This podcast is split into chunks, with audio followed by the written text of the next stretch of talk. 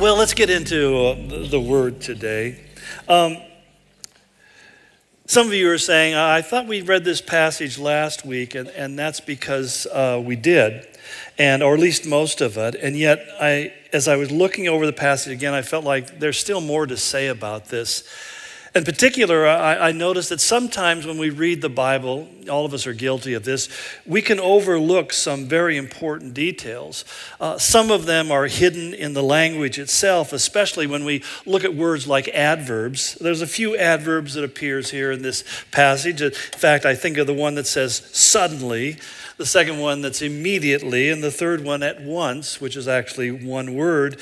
In fact, it happens that adverbs, uh, you know, for those of you who love grammar, adverbs are basically words that are added to verbs and nouns to, um, to basically modify them.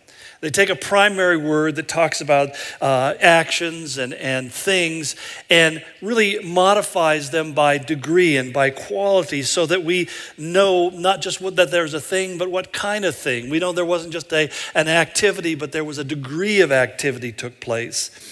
And as this is the case with adverbs, they don't simply say what God did, but they give us depth and dimension as to how God did what he did.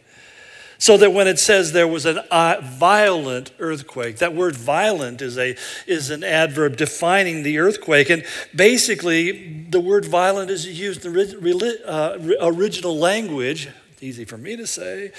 Um, it means it was at, the upper scale of earthquakes. It wasn't just a, a tremor or an aftershock. It was something that terrified those. And if you've ever been in an earthquake, you can know how unsettling they can actually be.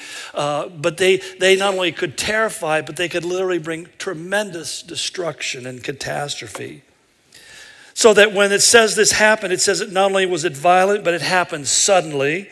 And it happened immediately, and it happened all at once. And that is, it wasn't little by little over the process of time. It certainly was not by some natural cause.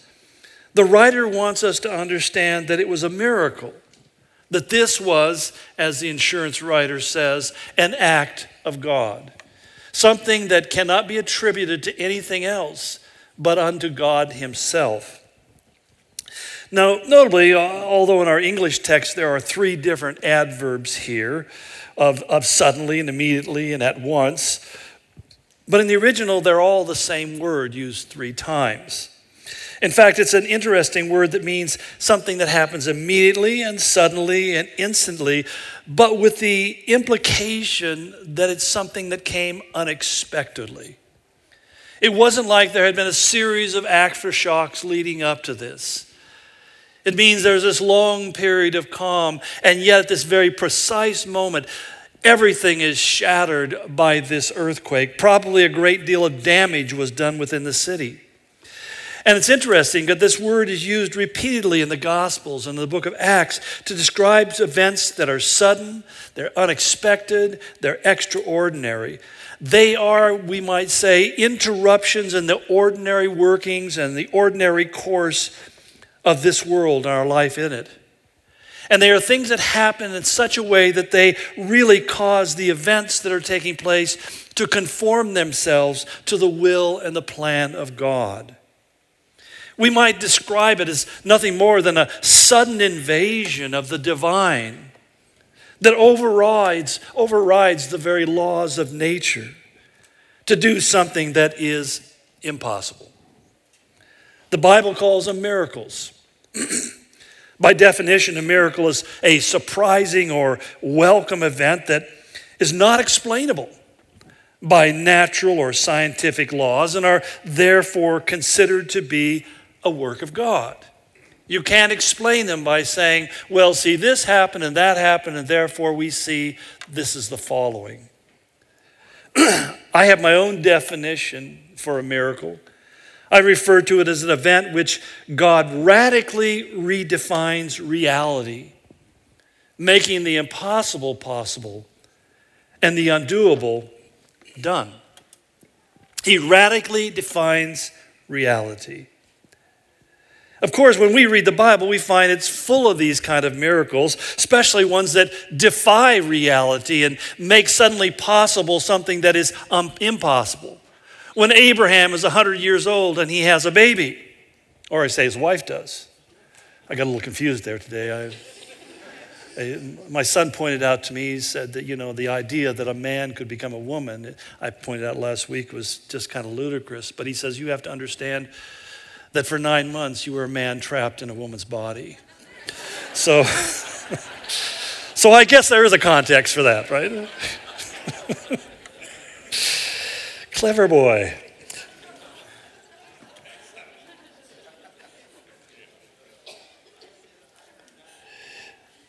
But when we look at the story of the Exodus and the parting of the Red Sea, or the feeding of the multitudes with the manna, or the virgin birth, or Peter walking on water, the feeding of the 5,000, the raising of Lazarus, there's over 163 different events that can only be explained by God intervening and, and invading the world of man and overruling the laws of nature to bring to pass what he wanted. And he did it in such a way not only that he could fulfill his will, but that we could step back in awe and wonder and recognize that he is there and he is not silent. There are those who say that miracles ceased with the death of the apostles. And there are those who say, My notes are suddenly blank. In fact, the whole thing is blank. Okay. Old school. it's called paper. but most Christians believe that God still is actively and regularly intervening in the affairs of human beings, that, that miracles do happen. But what is the more common question that I hear? And I think myself sometimes is whether God still, not that whether God still does miracles, but whether He will do that miracle for me. And if so, why is He slow about doing it? Why is God so slow in moving? It's interesting. Someone said to me one time that God is never early, He's also never late, He's always on time. And that's my issue with God.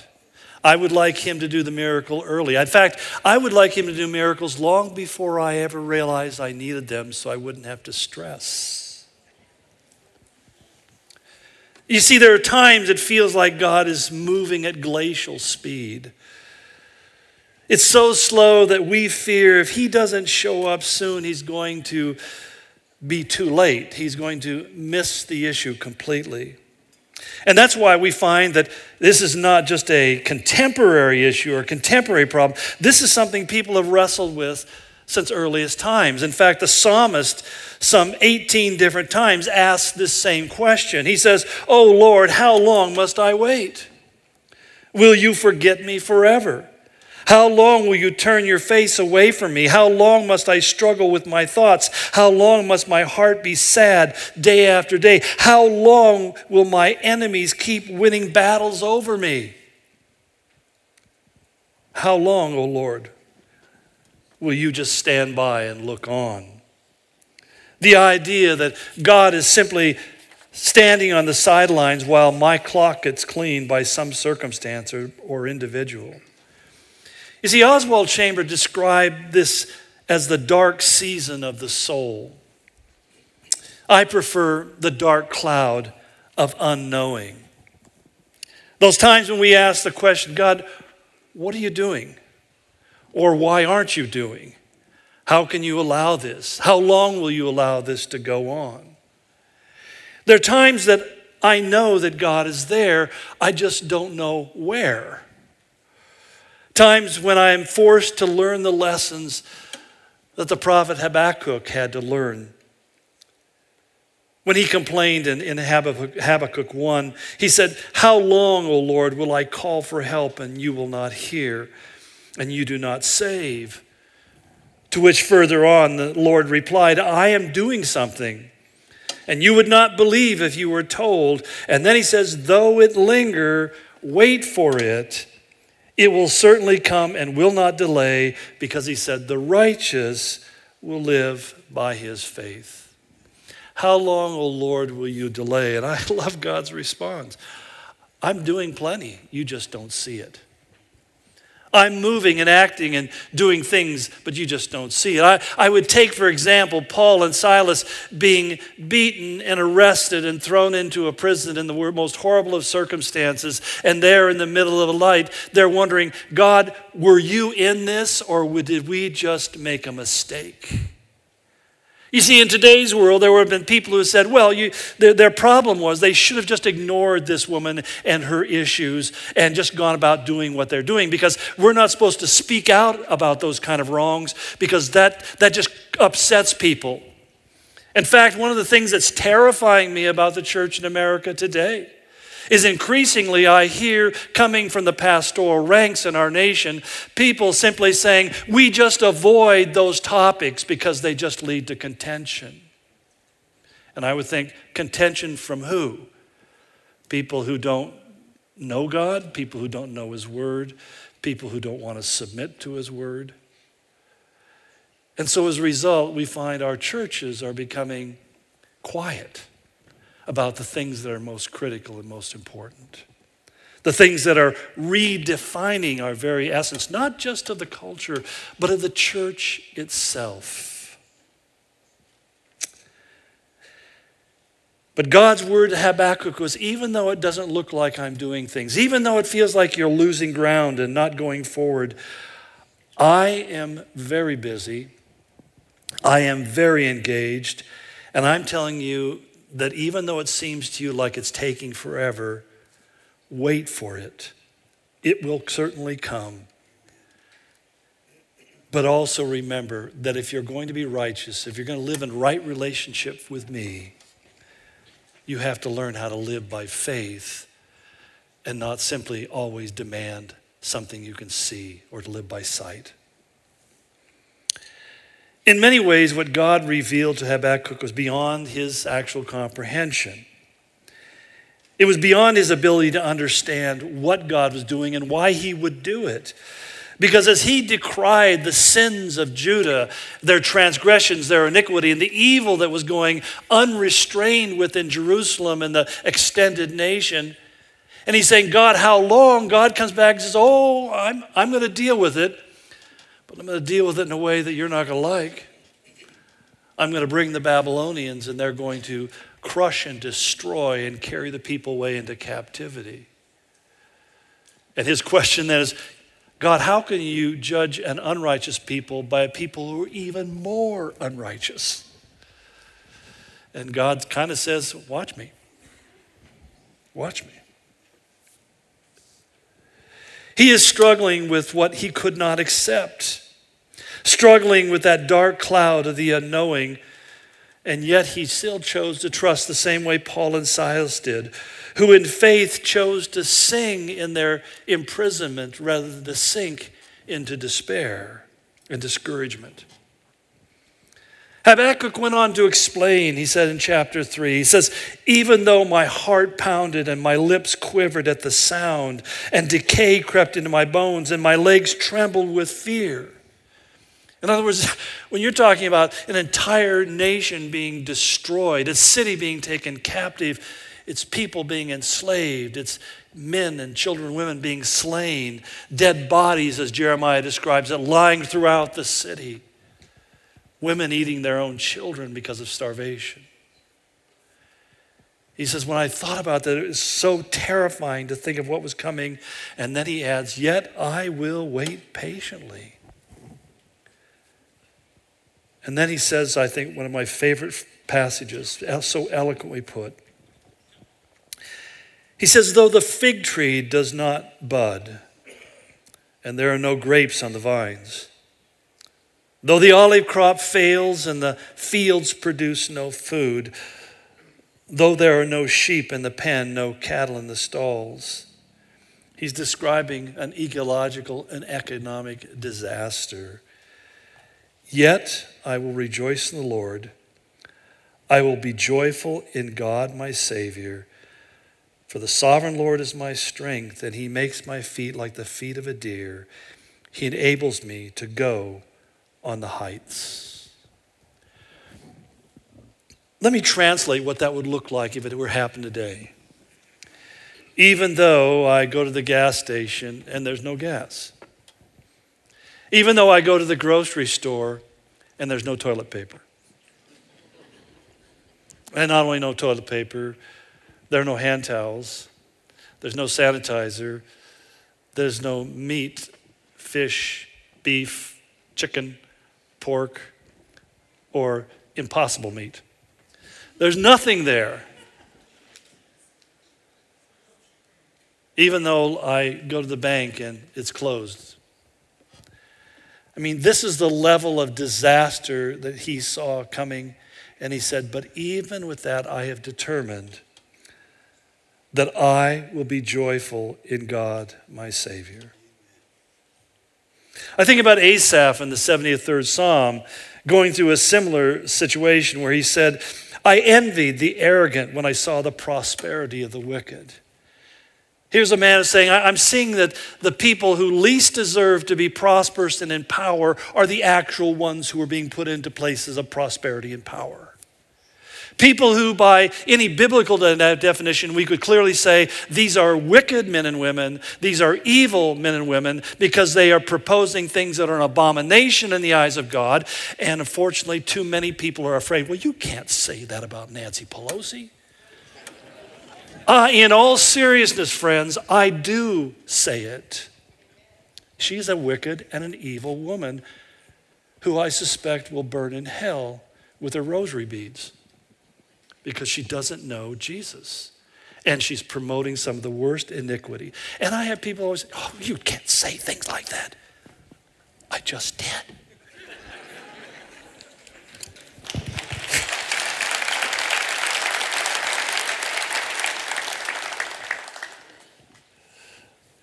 In the same way that John the Baptist called Herod a fox and Jesus called him a fox these people, and a fox is not a complimentary term because they're cunning, deceitful robbers of souls.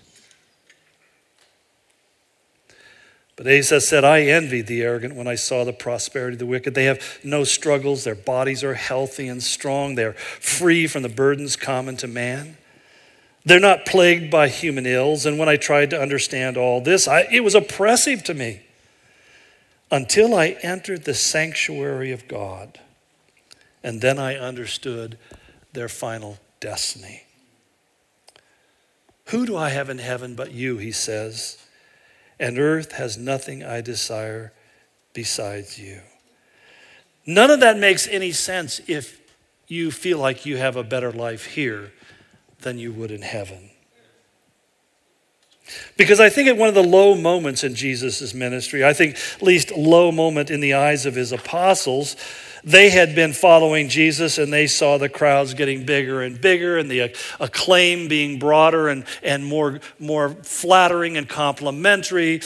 They, were, they had hitched their star to a rising star. There were a lot of good, great, quite crazy things going on. Miracles were happening. Everybody was talking about Jesus. And of course, they were his closest associates.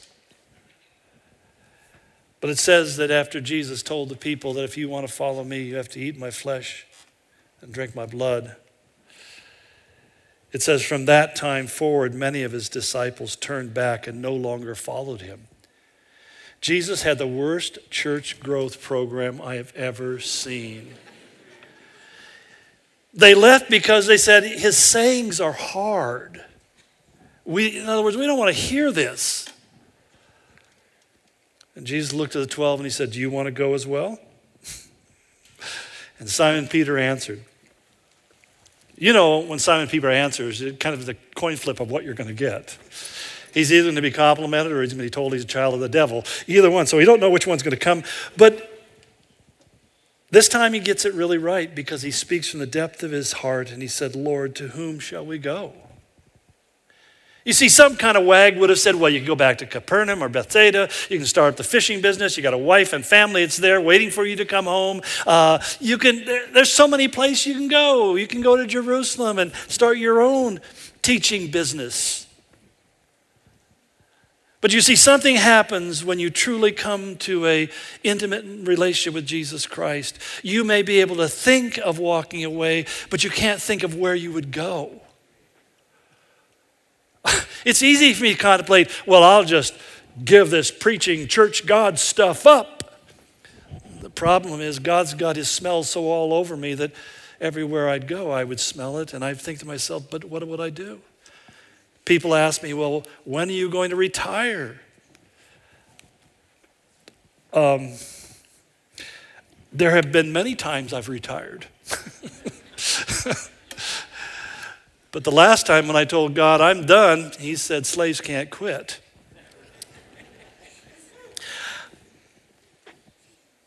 And I got to be quite honest whether I'm in this pulpit or who knows where on a corner down from Fred Meyer, whether, whatever I'm doing, th- this idea of not speaking about God and talking about Jesus is an incomprehensibility to me. What else is there to do with your life? And I know some of you are wrestling with that because you've got all sorts of plans. I, I, I, I love, hate this phrase, my bucket list. I don't want to drag a bucket around with me. I don't want to have a list of things. My wife already gives me lists. I don't want to add to it. and I can never get to the end of that one. No, I, I have really just one thing on my to do list to love the Lord my God with all my heart, soul, mind, and body and strength, and to love my neighbor as myself. That's my to do list. That's a day to day to do list.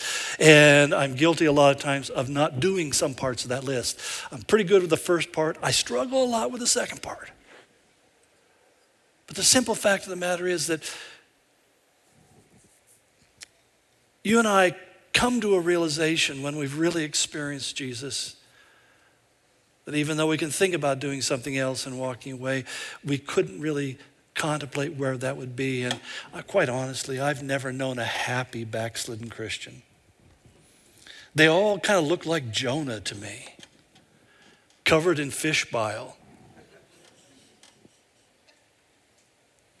You see, God's answer to us in those kinds of uncertainty, times of fear, times of defeat, times of discouragement, is usually like the one he gave to Habakkuk when he said again in chapter 2, verse 3 Though it linger, wait for it. It will certainly come and will not delay.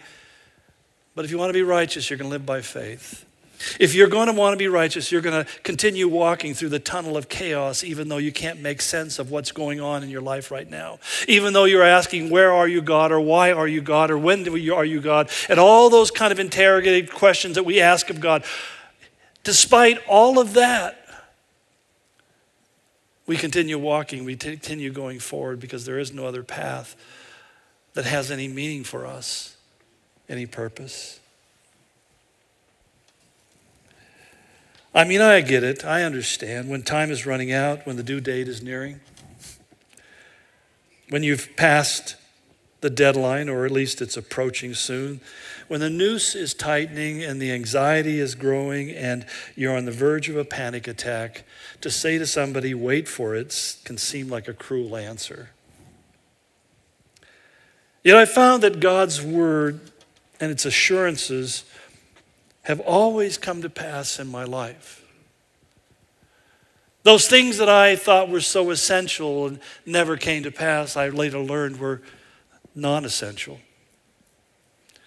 And the things that I may have thought lightly of, I've come to discover were the most important things. The tasks that you look at and say, well, you know, I don't have much to contribute. It's a menial task. It's no big thing.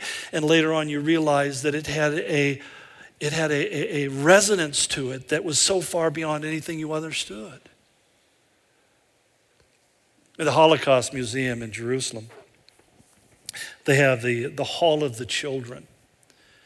One and a half million children, Jewish children, were killed in the Holocaust by the Nazis and the fascists and the communists. And it's amazing what they've done. They've taken four candles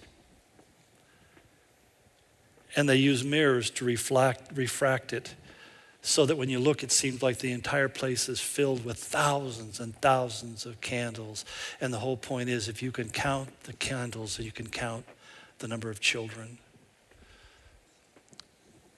in this classic work called Bloodlands about the Holocaust of, of the uh, people who lived in the Ukraine, first by the Soviets, then by the Germans, and then again by the Soviets. 16 million people killed through that whole span, the 30s and the 40s. And the author said so poignantly, he says, if you try to comprehend the death of 16 million people, it's incomprehensible.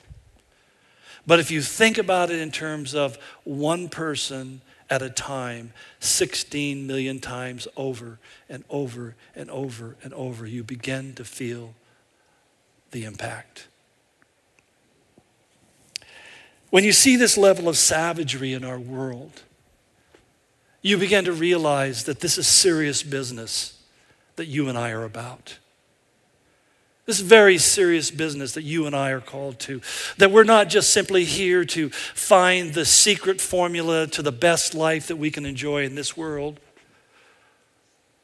but we're here to live with a kind of divine resonance. That somehow that we become amplifiers of God's grace and of His love and His mercy and His plan, that He has something destined for mankind far greater than we can know. And we are meant to resonate with that sound, that it vibrates off of us as it speaks into our very life.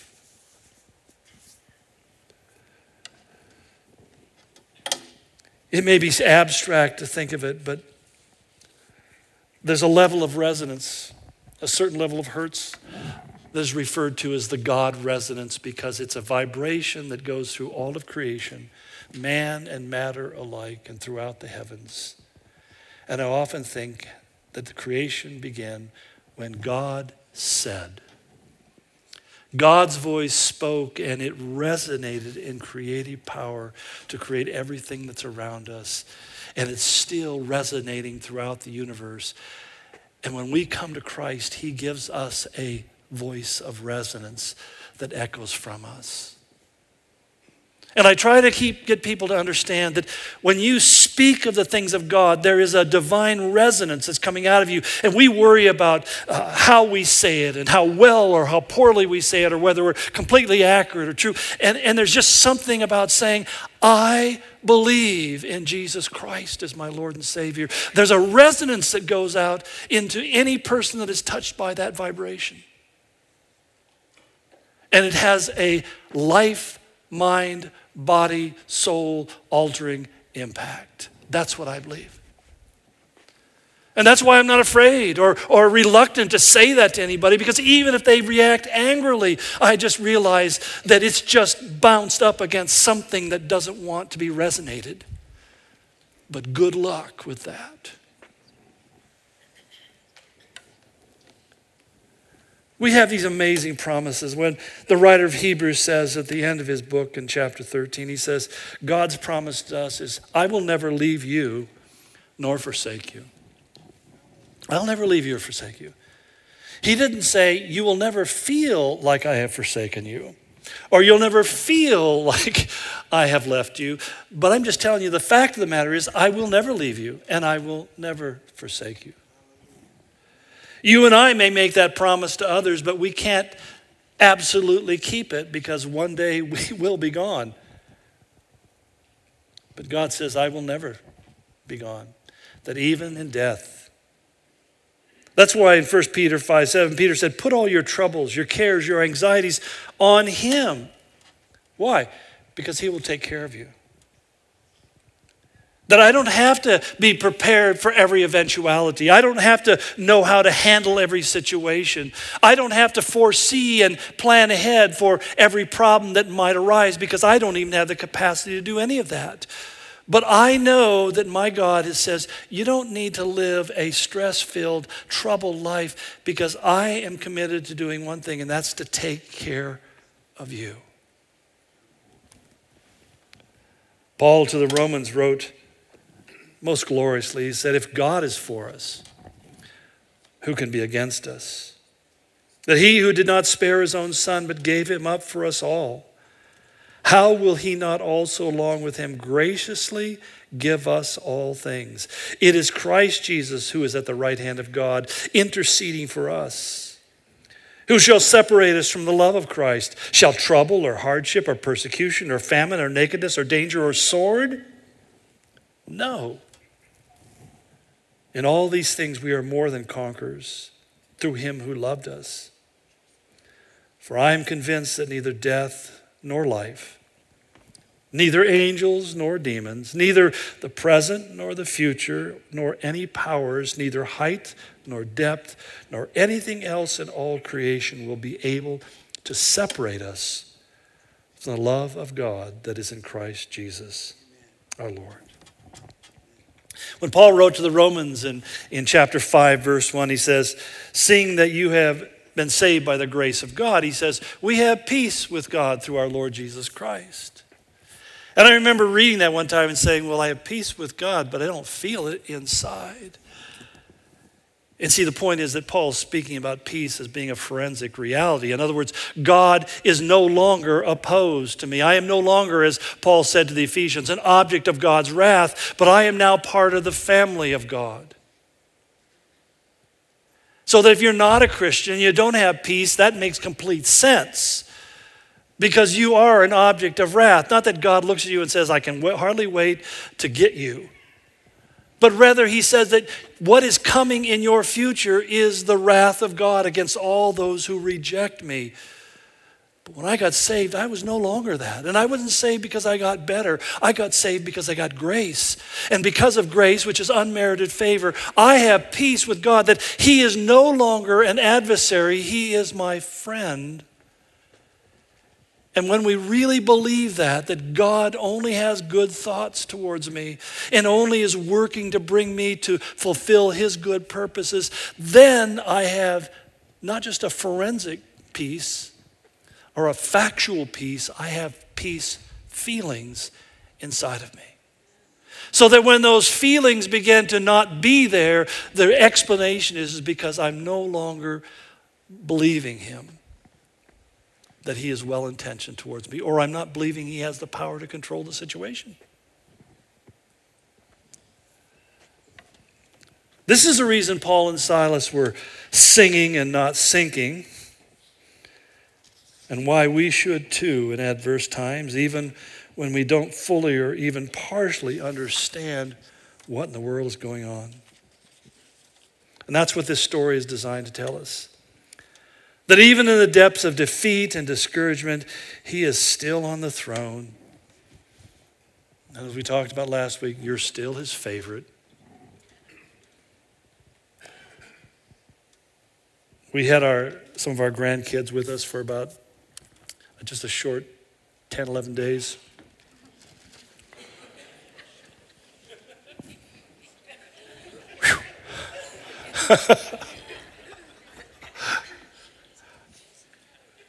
But there is not a moment that I don't think about them that it doesn't bring a smile on my face and a sense of warmth and pleasure inside my heart.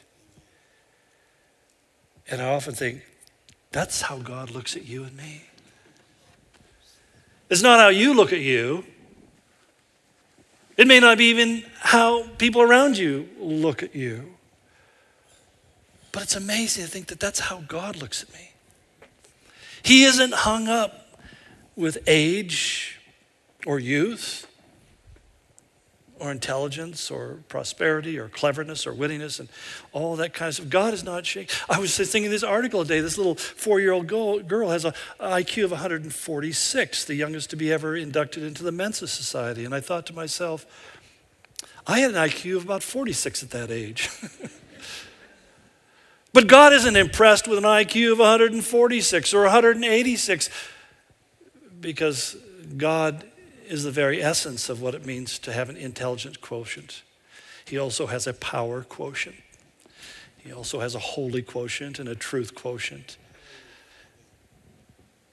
Things that impress us and move us and we think make somebody more valuable than somebody else are not the things. Because in the reality, even if somebody is a genius without Christ, they very easily can become an evil genius and not just in Austin Power movies. One million dollars.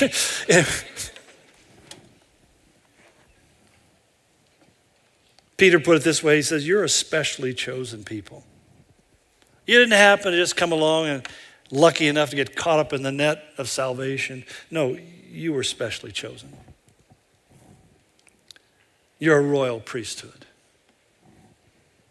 You're a holy nation, a people belonging to God, that you may declare the praises of him who called you out of darkness into his wonderful light. He called you out of darkness into his wonderful light. Still, I think it's fair to ask why so often does God wait to the very last moment to save me? Why is it that He never is early, He's never late? In fact, He always shows up right on time. I mean, if God is all powerful, He's all knowing, He's all good, He's the all loving God, why does He make us wait? And why does He make us struggle when He could change everything suddenly in a moment? Does He find pleasure in watching me twist in the wind? Or is there a purpose in letting me go mad? You see, in part, the answer is found in the old adages. Remember the one says, a watched clock never moves? Or a watch pot never boils? It really refers to a, a point of view that we have that we think that success is dependent upon a certain timing of our own selection and choosing or opinion.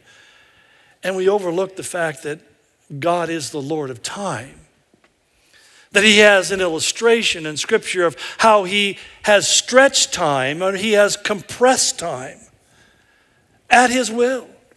We often don't think of this dynamic of God's physical lordship over the nature and the laws of nature, that He can make something take forever, He can make something take no time at all. He stopped the movement of the stars in the sky and the rotation of the planet and the earth when he wanted to extend Israel's victory. He could pick up he could pick up Philip from one place and immediately translate him to another so that in a technically sense he could be in two places at one time. God simply wants us to understand that none of these things are outside of Him, that even though He created the laws that govern the universe, He is not governed by the laws that He created. So there is nothing that He can't do. And that's why it's a matter of, it all depends on your point of view. When Peter put it this way, he said, The Lord is not slow in keeping his promise, as some understand slowness. He is patient with you, not wanting anyone to perish, but everyone to come to repentance. And we think of that in terms of the non Christian, but I think oftentimes it applies to the believer as well. That God many times drags something on interminably because he's really trying to bring you to repentance for sin in your life that you don't even see or maybe don't even understand yet. If we consume ourselves with waiting for God to change something or someone more often than not, not only will it feel like it never is going to happen, but we may miss out on what God is more concerned about, and that is changing you. It is only when we stop focusing on the change we want to see and instead focus upon whatever change I need to make so that I can begin worshiping Him. It's only then that we discover that God is working to bring about a change in my life. That, and, and when it's completed, He changes everything else that needs to be changed. In fact, James put it this way He said, Let patience, the word there really means patient endurance. It's a word that simply describes in the original this idea that you're having to hang on with everything you have because it's hard and it's difficult and you don't know if you can make it. But he says, when you go through that, he said, let it fulfill the work that that situation was designed to fulfill. That you may be mature, fully developed, and complete, and lacking nothing. Several years ago, I, I got a, a, staph infection in my elbow, and I ended up in the hospital for about seven days. Um, it's funny. I drove to the doctor's office. I, they said, "What's wrong?" I showed my elbow. It was like this basketball sticking out my arm, and I and I said, "Well, I, I've got this thing in my elbow." And he goes, "Okay." He took my temperature. He said, "How did you get here?" I said, "I drove." He said, "Well, we're calling the ambulance. We're going to take you directly to the hospital because I had a like 107 fever or something like that. It was like crazy. I don't even know how I was thinking correctly. In fact, probably wasn't." Uh, but as I was laying there, you know, going through the recovery and all of that stuff, and I will spare you all the, the really pustule death story. It's kind of fascinating, though. You got all that out of me. Yeah, we'll be back tomorrow, take some more. anyway, quite honestly, I was kind of out of it for about three or four days. But I remember towards the end of my stay there, one of the nurses started talking with me, and, and uh, she started sharing her personal story. I think it got out that I was a pastor. And she's saying, I, have got a son I'm really struggling with. And I said, Oh, yeah? He says, He's 18, yeah. I said, Well, what's the problem? He said, Well, he's really not very motivated. I mean, I, he, he just kind of wants to hang around. I don't know if you've ever met one like this, but not very motivated to do anything in his life. He doesn't want to go to school. He doesn't really want to look for a job. And he says, I got really encouraged, she said the other day, when she said, he said to me, Hey, mom, are there any jobs available at the hospital? And she said, Well, yeah, we have a whole board listing all sorts of jobs. And he says, Oh, really? He says, Well, are there like any kind of like doctor jobs? And she said, Son, you have to go to school to become a doctor. She says, Oh, you mean like kind of like a six week course? Now, I've had doctors that I think that may have been the case, but we all know that this is a huge financial, personal, lifetime commitment to be able to become a physician. It's not something that you just walk into. And yet, somehow, we think that Christian maturity is something that we can just take a six week course. That I can just read the Bible once and I've got it. And you may ha- have it, but does it have you? Because it's only when the Bible has you that you begin to grow and change.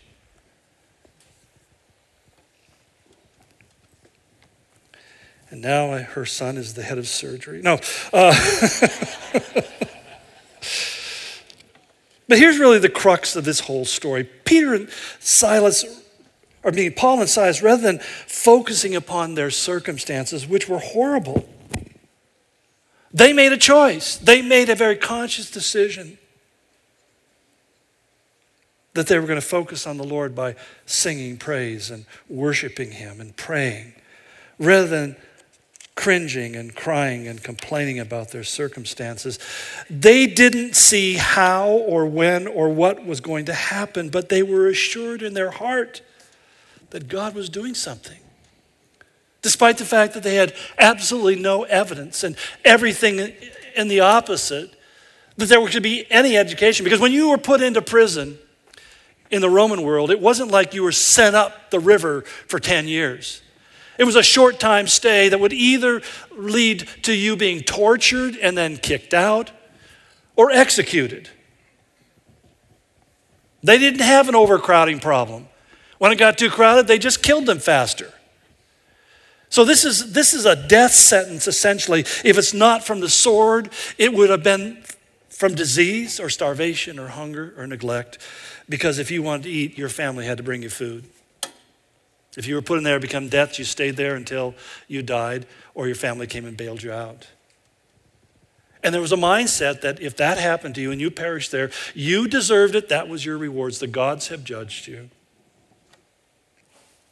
But see, but unknown to them, beyond their ability to see, God was setting the stage not only for the conversion of this jailer, but his family and possibly even a whole group of other prisoners with him.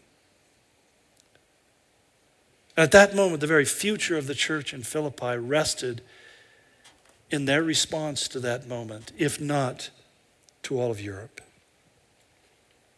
You see, our problem is that we, by necessity, are short sighted.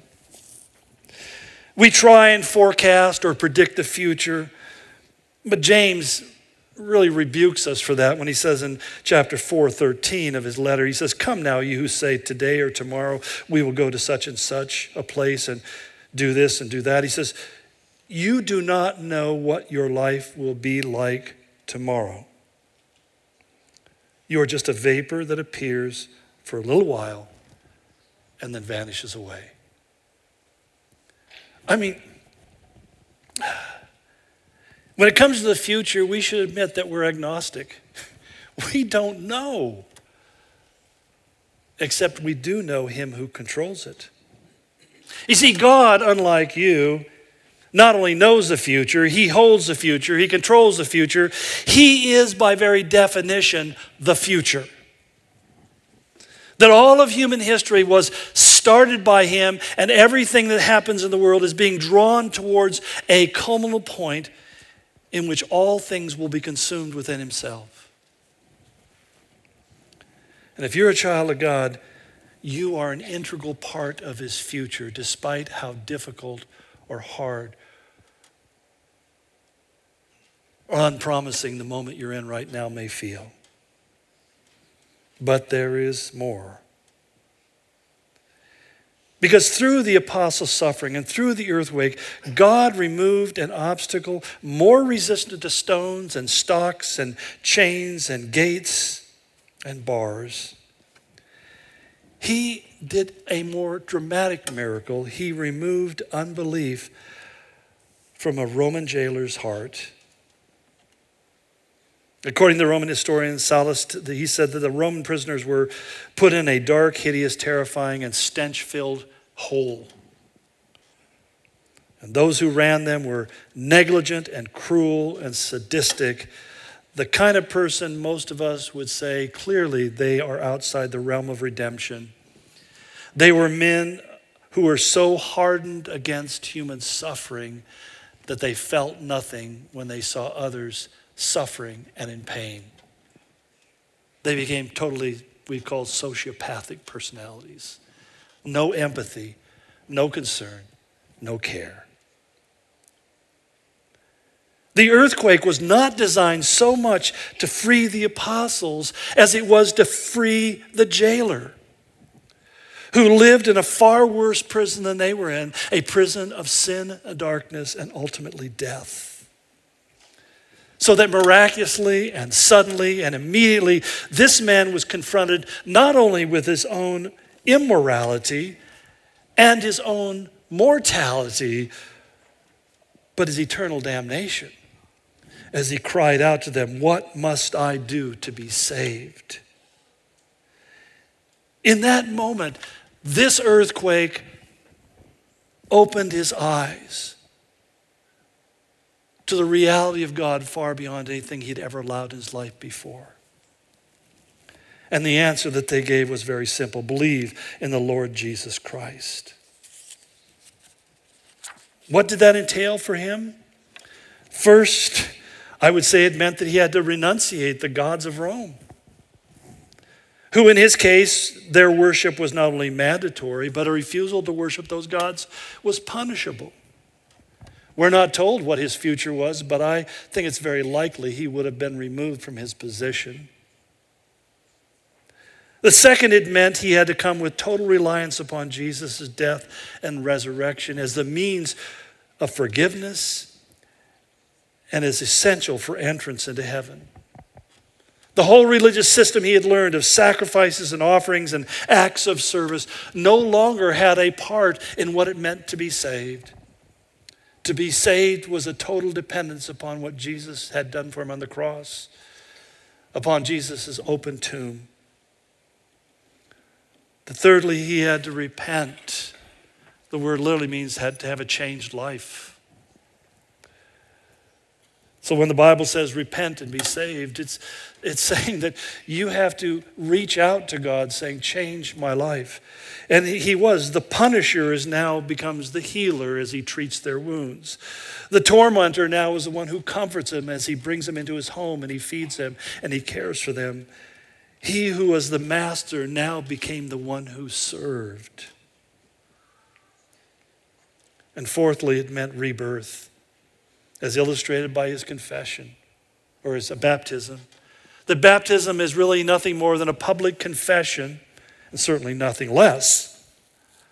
The fact that I have put away the old life and I'm embracing a new life in Christ Jesus. All of this is essential because only as converts completely renounced their former life could Christianity begin to impact the culture of Philippi. For not only did it remove the barrier of sin that separated man from God, it also removed the barrier that separates mankind one from another. The Roman world was a strictly stratified place, a kind of caste system of its own, where at the top was the patricians, those were the royalty, the people who had noble birth. Then there were the senators, men of wealth and power and influence, followed by the equestrians. Pontius Pilate was the equestrian. They were the individuals who were trying to enrich themselves through their government service so that they could become senators or maybe even a governor. Below them were the men who had been set free and made citizens. Below them were the ones who were slaves. The city of Rome boasted that half of its citizens or dwellers were slaves. Citizens were separated from non citizens, the rich from the poor, men from women. The gap was vast. And what Christianity did when it became living and lived shattered all those barriers and, and declared that all men are equal, created in the image of God. So that Paul would write to the Galatians, he said, There's neither Jew nor Greek, there's neither slave nor free man, there's neither male or female, for all of you are one in Christ. And it's easy for us in our time and in our age to miss how radical that statement was to his world and how threatening it was to everything that Rome believed itself to be that every culture creates its own caste system and it protects that because that is the way they maintain order. And when people rebel against that caste system, it creates chaos. But here's the problem when the French overthrew the kings of France and set up a republic, they did so but they rejected God as well. And what followed was bloodshed, bloodshed, chaos, and ultimately thousands upon deaths. And Napoleon came to power and led them into endless wars against their neighbors, destroying many lives, destroying the nation. When the Bolsheviks and the Russians and the Democrats revolted against the czars, czars who had ruled over them with such not just simply cruelty, but a lack of human concern, so self absorbed that they didn't concern themselves with the starvation, the suffering of their own people. And when they overthrew them, like the French did, it was a rightly done, rightly to overthrow them. But what did they do? They too rejected God. Each of them made man the center of the, play, of, of the universe, not the God of the universe, not the God of the Bible. And when the Weimar Republic became so corrupt and, uh, and hyperinflation destroyed the nation and people are living in economic poverty, the people really understandably chose the Nazis because they brought them bread to eat and gave them work. But the Nazis also brought in a system where there was no God. What has made America unique? We not only revolted against the oppressions of a mad king, King George was madder than a hatter, but we did so believing that it was God's will for us to be a free people. That this was the right order of things. And rather than removing God like the others, we lifted God up and said, In God we trust.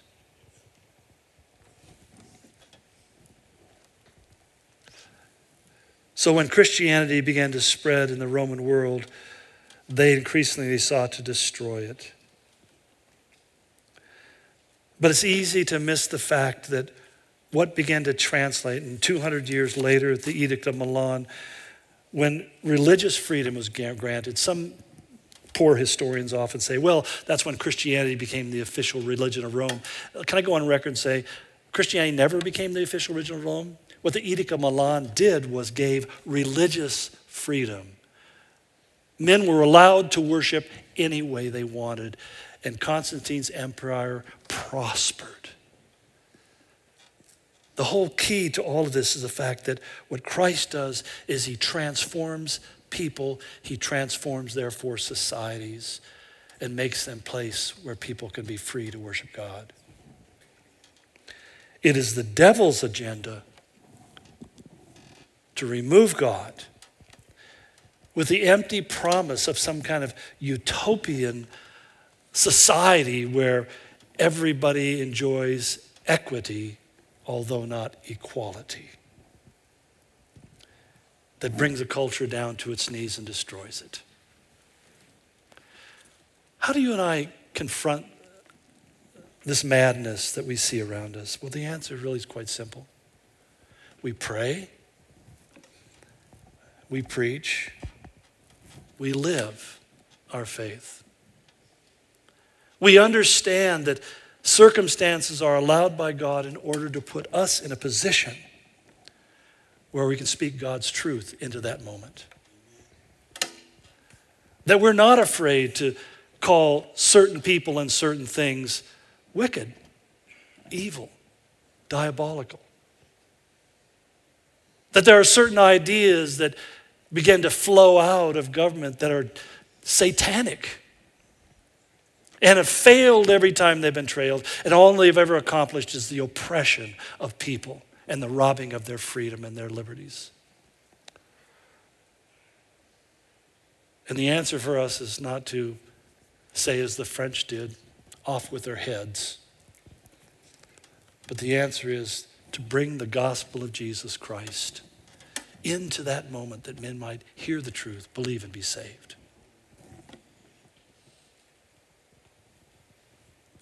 I guess that's enough. Let's pray. Father God, I ask in the name of your Son Jesus that you would help us to look at the lives of the apostles and how they lived. They weren't vitriolic, they weren't hateful, but they spoke the truth, Lord. They made the lines between good and evil very clear and simple to see. They didn't use confusing rhetoric or plays on words. They didn't go around casting out slogans. They called sin sin. They decried darkness. They pointed to evil as being evil. And they called men to repentance for their sins. They never judged a man for what he had been. But they also didn't fall into the trap of pretending that sinful behavior is okay. God, you're calling people to be courageous in a time when courage is slowly slipping away, where people are ducking their heads and keeping quiet and are afraid to say what they think. They're afraid of being canceled or docked or taunted or trolled. when God, you said very clear in your word, Jesus, you said it very clear in your word, that this would happen if we stand for you. Lord, we are men and women who are created like Esther for such a time as this. Your eyes are going to and fro upon the face of the earth, looking for a man or a woman who will stand in the gap that is ripping our culture and our society apart. Help us to be like Isaiah. Cleanse our lips as you cleansed his, and help us turn and look to you and say, Here am I, Lord. Use me. We pray, Father, for that profound move of your Spirit in our life in this time in Jesus' name.